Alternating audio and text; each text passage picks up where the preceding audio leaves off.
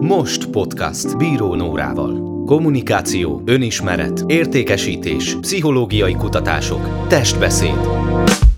Erről beszélget Bíró Nóra, a Most Master of Sales Training alapítója meghívott szakértő vendégeivel. Egy podcast, ahol te vagy a központban. Most podcast Bíró Nórával. Voltál már úgy, hogy nem tudtál bejutni egy céghez?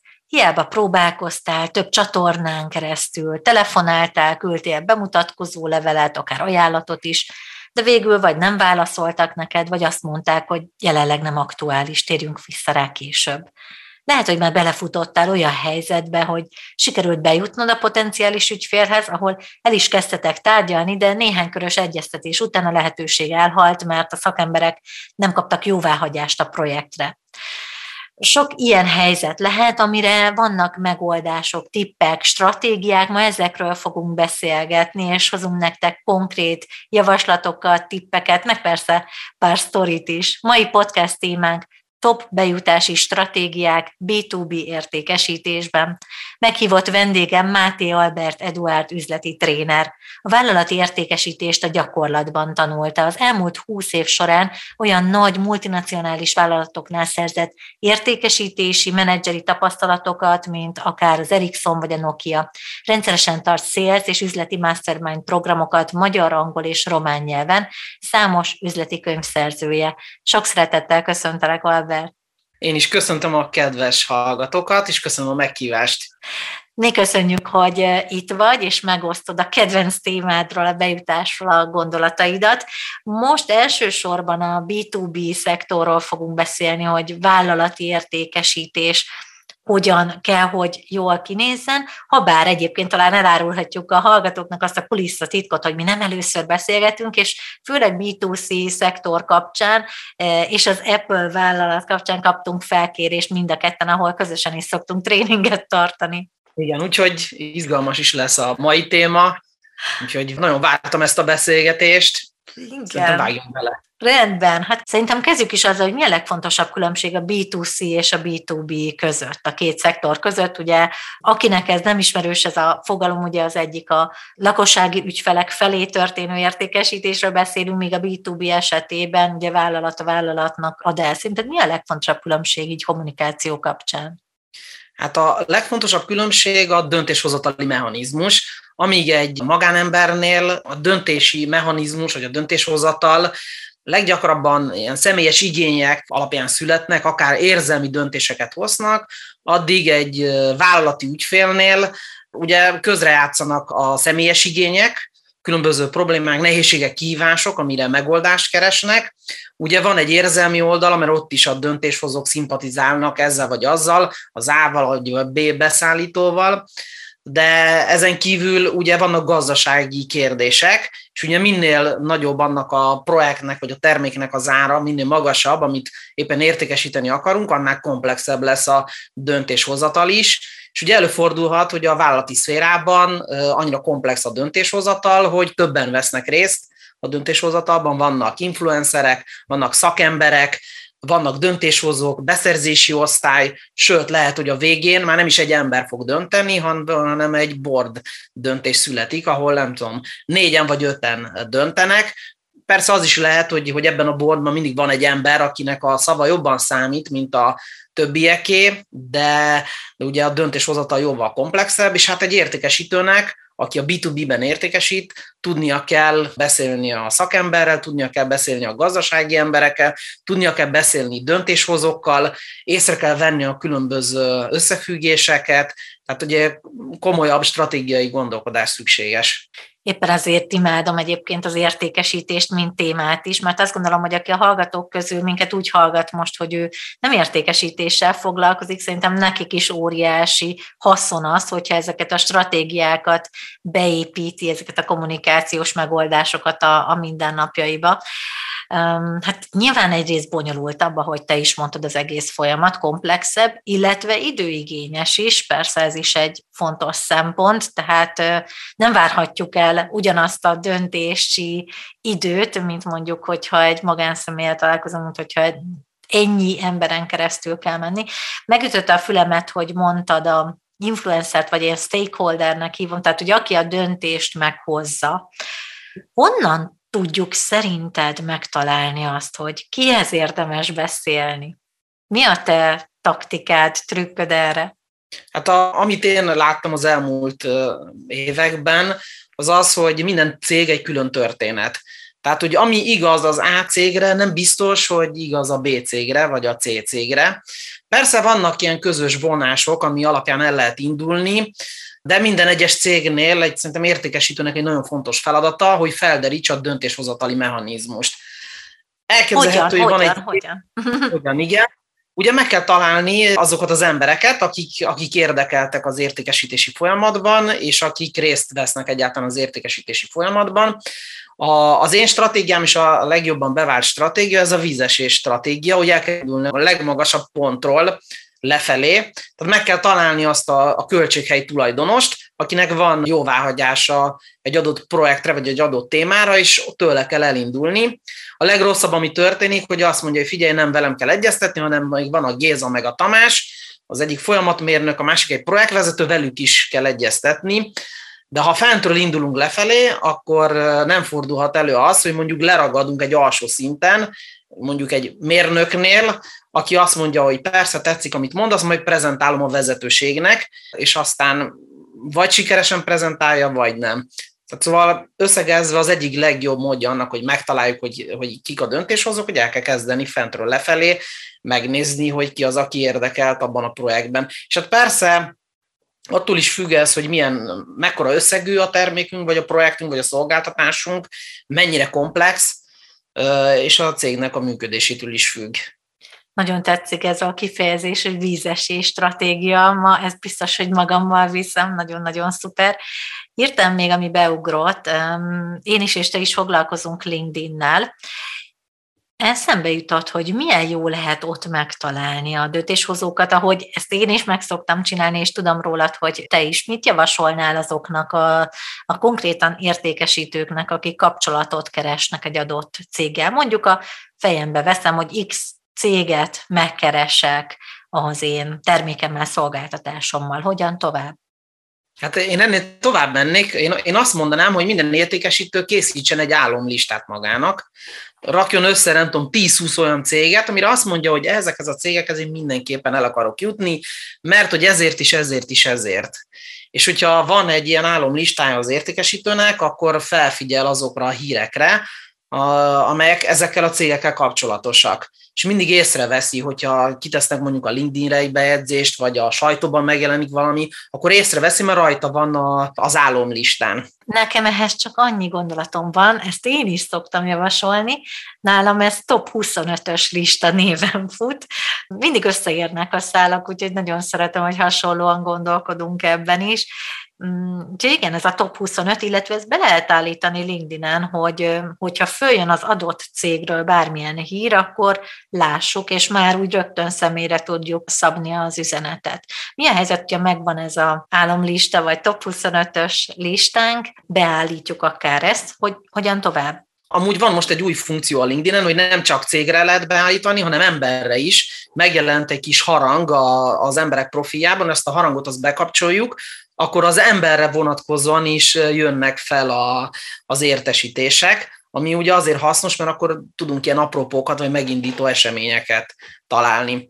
Szerintem ezt a harangot rögtön hozzá is, meg hozzám is bekapcsolhatják a kedves hallgatók, hogy feljöjjenek a legizgalmasabb tippek, trükkök, mit szólsz hozzá. Hasonlóan, mint a YouTube-ban feliratkozás és a harang, nem? Ugyanez. Ugye kapod az értesítést, hogyha megjelenik egy poszt, vagy egy cikk, vagy egy, egy hír az adott emberről, például pozíciót vált egy vezető, az A cégtől elmegy a B céghez, kapsz egy értesítést, akkor ott tudod, hogy ugye elment az ember a új céghez, az mindig egy, egy apropó, egy megindító esemény, mert hogy az új seprő mindig jól seper, vagy jobban akar seperni, és akkor lehet követni az embert. Ha meg mondjuk például ez egy meglévő ügyfél, ahonnan elmegy az illető, akkor megfigyelni kell, hogy a helyre kijön, nehogy az legyen, hogy kiszorít minket, és hoz egy másik beszállítót.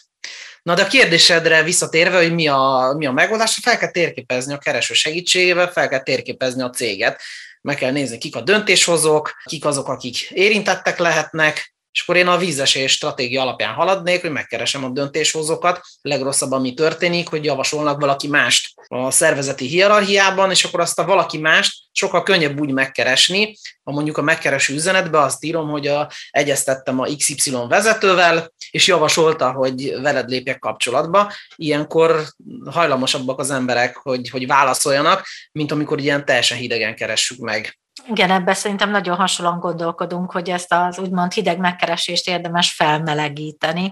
Még az jutott eszembe, hogy szerinted jó stratégia-e mondjuk mindenkit bejelölni az adott cégnél, vagy minden fontosabb pozícióban lévő embert, hogy azért a nagy számok törvény alapján visszajelölnek, elkezdik követni a mi tevékenységünket, vagy kifejezetten az adott személyeket bejelölni, illetve nekik küldeni egy ilyen personalized invite-ot, tehát egy ilyen személyre szabott meghívót. Szerinted melyik a jobb stratégia? Hát én, én szerintem a, az utóbbi a jobb, amikor csak azokat keresünk meg, akik relevánsak, mégpedig azért, mert ugye a LinkedIn most korlátozza, hogy heti 100 meghívót tudunk küldeni, ezen belül nem tudom, 50 meghívót lehet küldeni 24 órán belül, utána várni kell megint 24 órát. És hogyha mindenkit bejelölünk, aki boldog-boldogtalan, akkor ez a, nem tudom, ez a x darab, 50 darab, meg 100 darab meghívó, az el fog fogyni, Szerintem arra kell odafigyelni azokat a releváns emberekkel, egy releváns indokkal, ahogy te is mondod, ezzel a personalizált üzenettel kell megkeresni.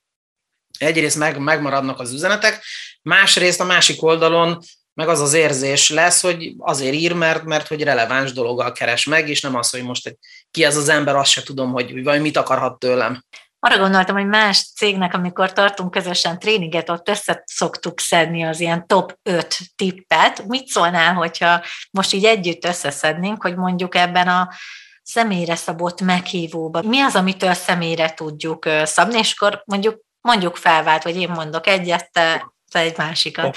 Az első, ami eszembe jutott, hogy hogyha ír egy posztot, akkor ahhoz csatlakozunk, tehát eleve az adott személynél megnézném azt, hogy miket ír, és valahogy ahhoz próbálnék kötni valamilyen apropó kapcsán. Például, hogyha éppen díjat kapott a cége, vagy akár ő, akkor ennek kapcsán írni. Ez az egyik, mondjuk az én egyik top tippem. Neked mi a második?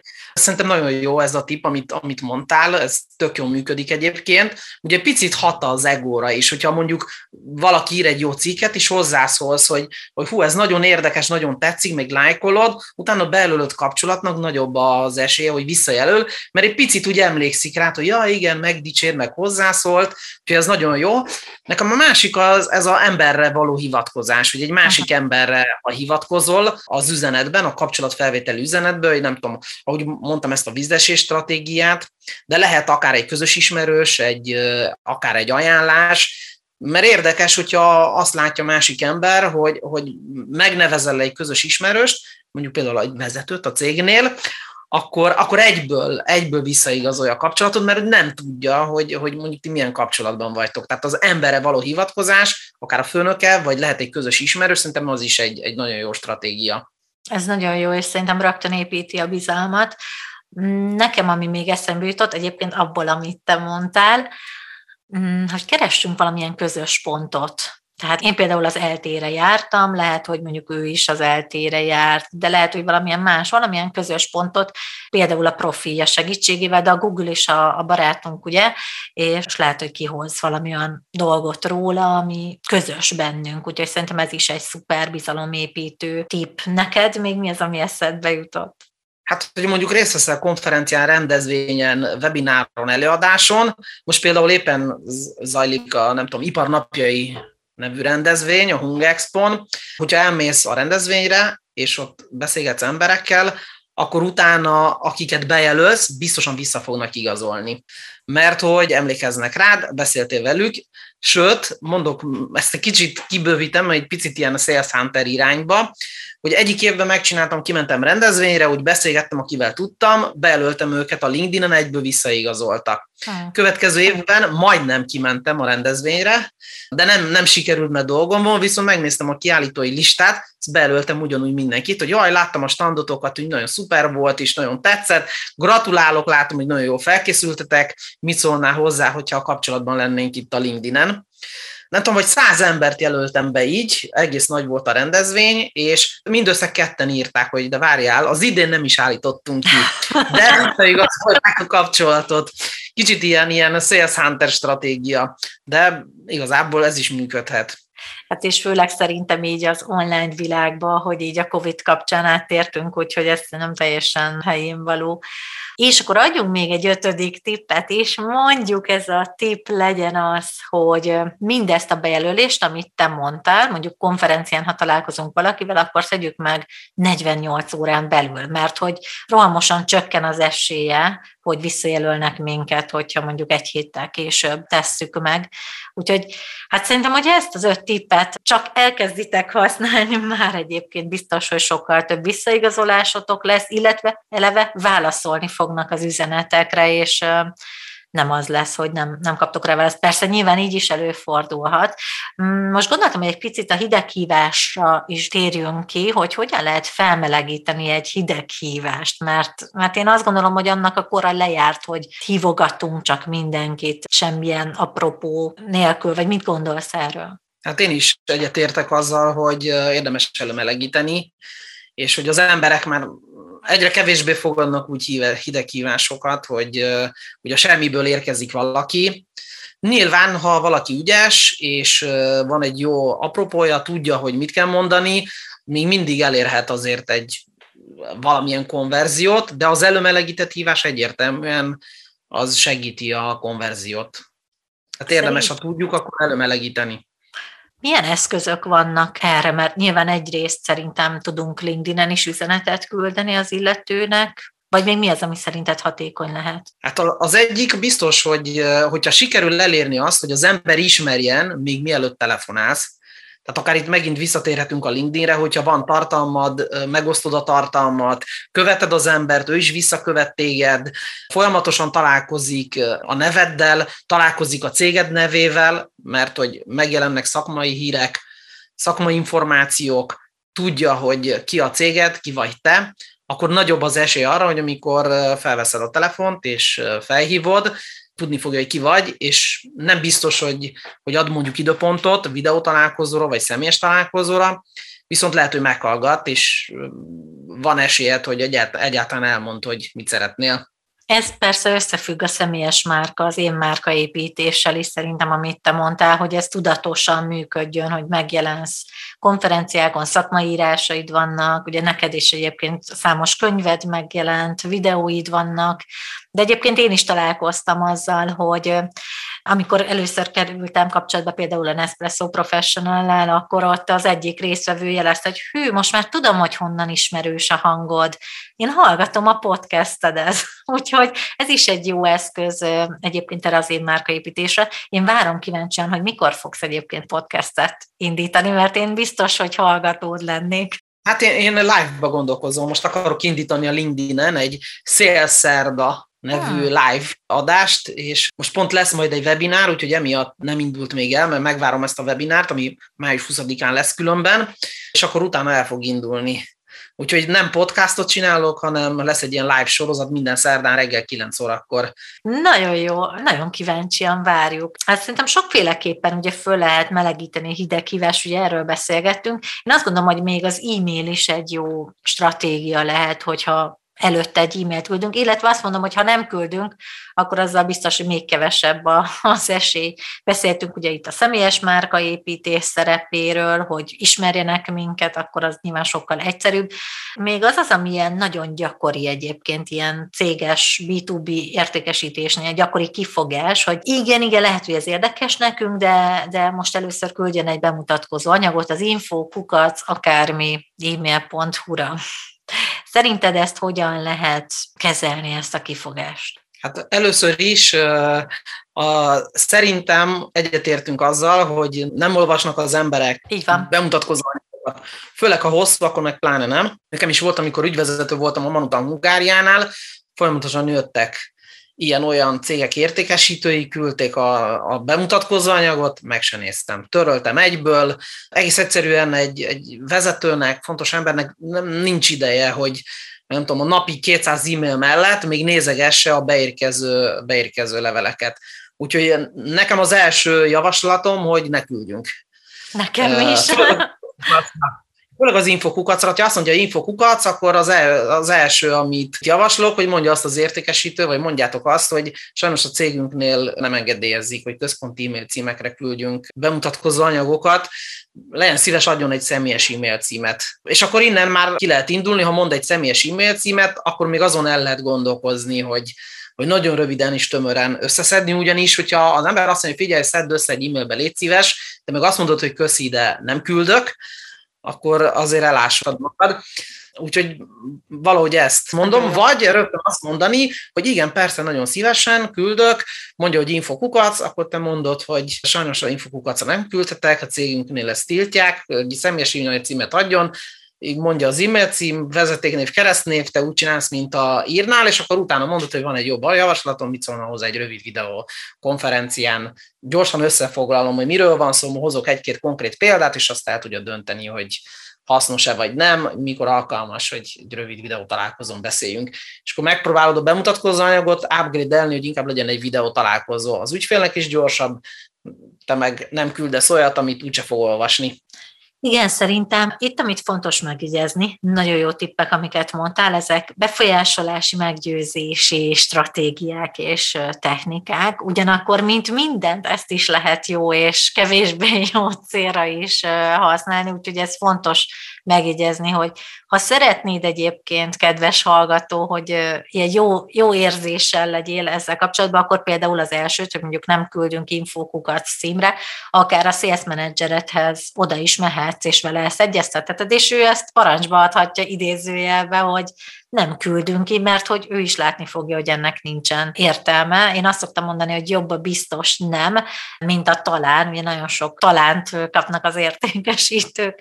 Mm, még egy dologról mindenképpen szeretnélek kérdezni, és ez a kulturális különbségek. Ugye a bemutatkozásban is említettem, hogy, hogy nem csak magyarul, angolul, hanem románul is tartasz tréningeket, előadásokat, hogy elmeséled, hogy ez honnan jön neked, illetve hogy van-e különbség a román és magyar magyar bejutás között? Igen, nagyon jó kérdés. Ez onnan jön, hogy Erdélyben születtem, és olyan városban nőttem fel, ahol román óvodába, román iskolába jártam, egészen a hetedik osztályig, Úgyhogy egész jól megtanultam a román nyelvet, a mai napig is aktív a, a román nyelvtudásom. Külföldön dolgoztam egyébként Németországban, ott is rendszeresen használtam napi szinten, Úgyhogy ez megmaradt egy előnynek, és tartottam is többször tréninget román csapatoknak, vagy akár vegyes csapatoknak, és vannak, vannak kulturális különbségek. Mi a legfontosabb, ez... amit, ami így hirtelen beugrik? Ugye két oldalról is meg lehet ezt vizsgálni, hogy az ügyfelek oldaláról, hogy az ügyfelek hogy viselkednek, illetve a, a, az értékesítők oldaláról, hogy, hogy ott hogyan. Szerintem ez Magyarországon is, is nagyon hasonló, hogy a személyes kapcsolat tehát az a személyes kapcsolat az nagyon fontos, a bizalom, az ajánlás, az ott is egyébként egy, egy nagyon fontos tényező, hogyha van egy ajánlásod, vagy valaki, nem tudom, bemutat valakinek, akkor nagyobb az esélye, hogy eljutsz oda, hogy lesz beszélgetés. De amit én láttam értékesítőknél, hogy egy picit jobban megvan bennük a, a sales attitűd, talán azért, mert ők a románok a latin népcsoporthoz tartoznak, picit ilyen hogy is mondjam, most nem tudom jól megfogalmazni, de, de, de jobban bemerik rúgni az ajtót az ügyfélnél, uh-huh. mint mondjuk, ahogy én tapasztalom például a, nem tudom, a, a magyar értékesítők között. Tehát ott nem kell kétszer magyarázni, hogy menj oda az ügyfélhez, a recepcióhoz, és szóljál, hogy jöjjön le a beszerző, mert itt vagy, amíg azért ezt Magyarországon nem mindenki meri bevállalni. A másik oldalról, az ügyfél oldaláról meg gyorsabban jön a, az elutasítás is. Uh-huh. Tehát Kerek Perez megmondja, hogy figyelj, ne gyere, nem érdekel, köszönöm, kész. Tehát így, így hogy talán így direktebb, direkt, direktebb a kommunikáció, direktebb a, a kapcsolat. Nálunk van egy picit ilyen udvarias az értékesítő, és kicsit udvarias akar lenni, az ügyfél is, ő is udvarias egy picit, és akkor valahogy megállnak a két udvarias ember, és egyik sem mondja ki, hogy, hogy ne gyere, vagy, igen, igen. Pedig sokszor egyébként a nem az egy tök, tök jó válasz, megkapod, hogy nem, akkor tudod, hogy, hogy mész tovább.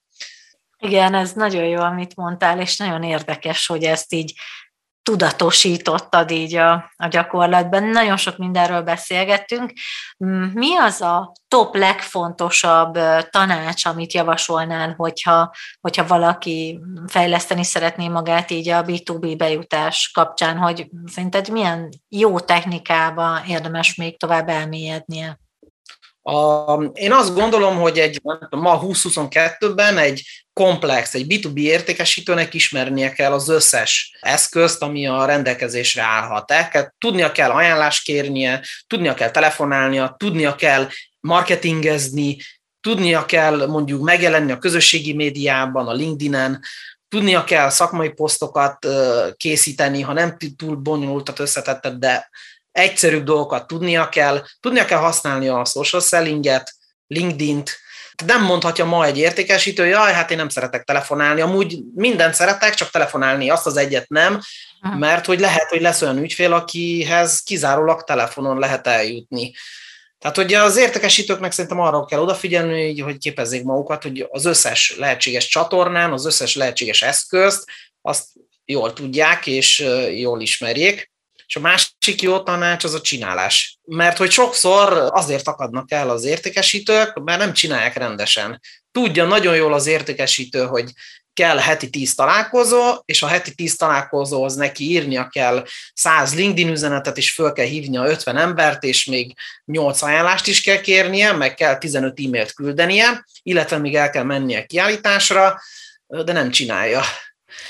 Hát igen, szóval én azt gondolom, hogy a kulcsot átadtad most mindenképpen, ugye csinálni kell, ugyanakkor a jó hír, amit mondtál te is, hogy fejleszthető, és hát van mit fejleszteni, azért ez jó sok minden, amit elmondtál. Én bízom benne, hogy a mai adással azért a, a hallgatóink előrébb jutnak a bejutás kapcsán, úgyhogy nagyon szépen köszönöm Albert, hogy itt voltál és megosztottad a gondolataidat. Én is nagyon szépen köszönöm a meghívást, nagyon élveztem a beszélgetést, úgyhogy remélem legközelebb is meghívsz. Mindenképp, mindenképp már eszembe is jutott a következő téma. Kedves hallgatók, nektek is köszönöm, hogy velünk tartottatok ma. Reméljük, hogy ti is hasznosnak tartottátok ezt a beszélgetést, hogyha igen, akkor ne felejtsétek el megosztani ismerősökkel, kollégákkal, barátokkal, és köszönjük, hogyha értékeltek minket a Most Podcast Bíró Nórával csatorna felületein, akár szöveggel, akár csillagokkal. Legyen szép napotok, és találkozunk legközelebb is. Sziasztok!